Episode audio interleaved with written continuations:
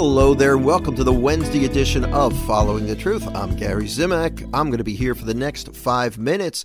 Hope you can stick around for the entire show. Okay, Jesus is bigger than your problems. That's the, the theme of today's show.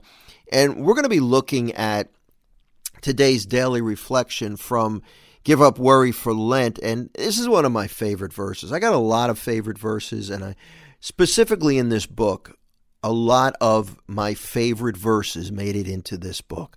I, I, you know, I've written several books citing Bible verses when it comes to breaking free from worry, but I, I really took my favorites of my favorites, if, if that makes sense, and put them in and, and put them in here because th- this particular verse really gives hope in the midst of a very realistic outlook on what's going on in the world.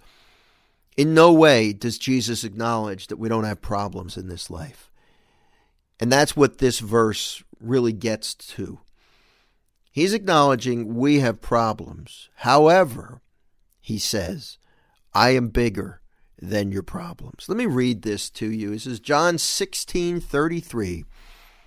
And Jesus says this I have said this to you that in me you may have peace. Note that he said that not in the world you may have peace, not that your problems have to go away in order for you to have peace, so that in me you may have peace. And then Jesus goes on to say, In the world you have tribulation. But be of good cheer. Why? Because you have tribulations? Because you have problems? No. I have overcome the world. So at the same time, it's it's just so realistic and hopeful. Jesus is acknowledging that we're not burying our heads in the sand when it comes to the condition of the world and, and maybe of your life. It can be a mess.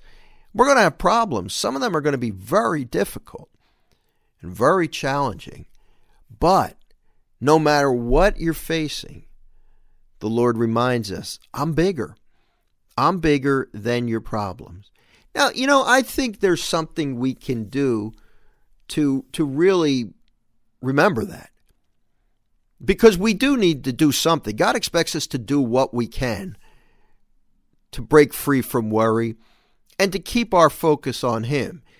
So for example, if I am spending a lot of time watching the news on TV, listening to the news on the radio, finding the news on the internet, uh, looking through Facebook and seeing one bad story after another. If that's what I'm focused on, I'm going to not have, I won't have peace. I'm going to be miserable. I'm going to be scared. I, I could end up feeling hopeless. So, whereas I think it's good to inform yourself, you should know a little bit about what's going on in the world because for one thing, that's going to tell you what you should be praying for. But if you don't want to do it excessively, you want to make sure that you spend time in prayer and with the Word of God. And when you look at God's Word and you happen to open up to John 16 33, you see that message where Jesus says, Yeah, I know you have problems. I'm not saying you don't have problems. But what does he say? He's saying, But I'm bigger. I've overcome the world. And that message is a message of hope. And it's also a realistic message. Sometimes people will accuse us as Christians of not being realistic. I, he's God. He is bigger than the world. He is bigger than the problems we face. That's true. Some people choose not to believe that truth. I choose through faith to believe that truth, that He is bigger, but I need to hear that. I need to hear him say that because otherwise, if all I'm looking at is what the world is telling me, which for the most part is not good, it's bad stuff, then I'm going to get stressed out. And I am going to worry because I'm going to forget that the Lord is more powerful.